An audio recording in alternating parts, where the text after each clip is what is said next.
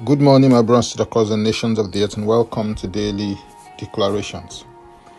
Our declaration for today come from Deuteronomy chapter 6 and verse 23, and it reads Then he brought us out from there that he might bring us in to give us the land of which he swore to our fathers. I want to start by saying that, in a sense, life is all about entering and leaving. Life is a cycle of entry and exit. One thing that is very clear from this text of scripture is that God brought the children of Israel out of one season so that He might take them into another season. The old season was their time in Egypt as slaves, while the new season was the time that they would live as free men and women in Canaan, the land of promise. The thing, though, was that they had to go through the wilderness before they could get to their promised land. The wilderness was between their past and their future. Their time in the wilderness was time spent in transition. If you feel that you are presently in between, here and there, you're stepping out from one thing and you're about to step into a new thing altogether, then you are in transition mode. Transition can be defined as a process or a period of changing from one state or condition to another. It is also a change from one state or condition to another. Whenever you're in transition, you are not who you used to be, but at the same time, you're not yet who you want to be.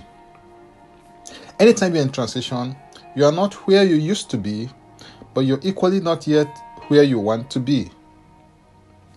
Transition is a state of evolution from your present version to a better version in every area of your life. It's important that you identify what area of your life that you're in transition so that you can make the most out of the experience.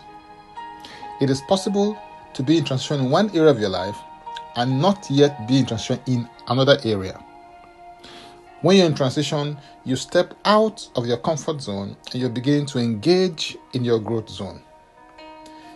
Period of transition will stretch your present capacity and prepare you for your next season of growth, enlargement, and increase.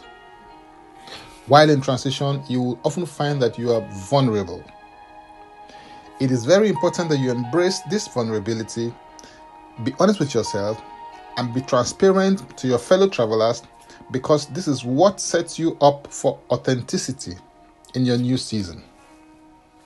By the term fellow travelers, I mean those who have walked your path or are walking your path in their life journey. This is crucial because Proverbs 13:20 declares that he who walks with the wise will be wise, but the companion of fools will be destroyed. So ensure that you find your company and relate well with them so that you can receive the benefits of understanding, perspective, and support that they will offer to you. While they were in transition, the children of Israel were led by the pillar of cloud by day and the pillar of fire by night. I believe that this speaks of the leadership, direction, and guidance that the Holy Spirit gives. Romans 8:14 declares, "For as many as are led by the Spirit of God, these are sons of God." God has made provisions for your leadership, direction, and guidance as you navigate through your transition in the person of the Holy Spirit. Ensure that you submit to Him and that you follow His lead. As you do this, you will not only survive during your seasons of transition, you'll also thrive in your new seasons. Now, let's take the declaration together, and I stand in agreement with you as we do that. Father, I thank you because you are the God who takes me out of one thing so that you might take me into another thing on a higher and much more glorious level. I receive grace to yield completely to the leadership, guidance, and direction of the Holy Spirit. I declare that I survive every season of transition in every area of my life through the strength that the Holy Spirit gives. I thrive in every area of my life in my new season by the power of the Holy Spirit. In Yeshua's name, Amen. If you'd like to receive eternal life, which is a God kind of life, please say this prayer after me. Father, I come to you in the name of Yeshua. I believe in my heart that Yeshua died for my sins according to the scriptures. He was raised from death in my justification. I declare that Yeshua Mashiach is my Savior and Lord. I am a child of God. Thank you, Father. In Yeshua's name. Amen.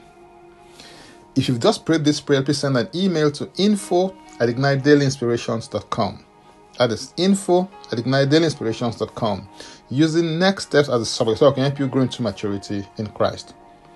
You can subscribe to Daily Declarations Podcast by going to linktree forward slash Francis Ugueko. That is linktree forward slash Francis. Or simply copy the link and paste in your browser and it will take you there. If you are blessed by this or got some value from it, please use the share button. I am Francis Ugueko, and before I come your way again, I want to pray for you and bless you. May the Lord bless you. May the Lord keep you. May the Lord make his face to shine upon you and be gracious unto you. May he lift up his countenance upon you and may he give you peace. In Yeshua's name. Amen.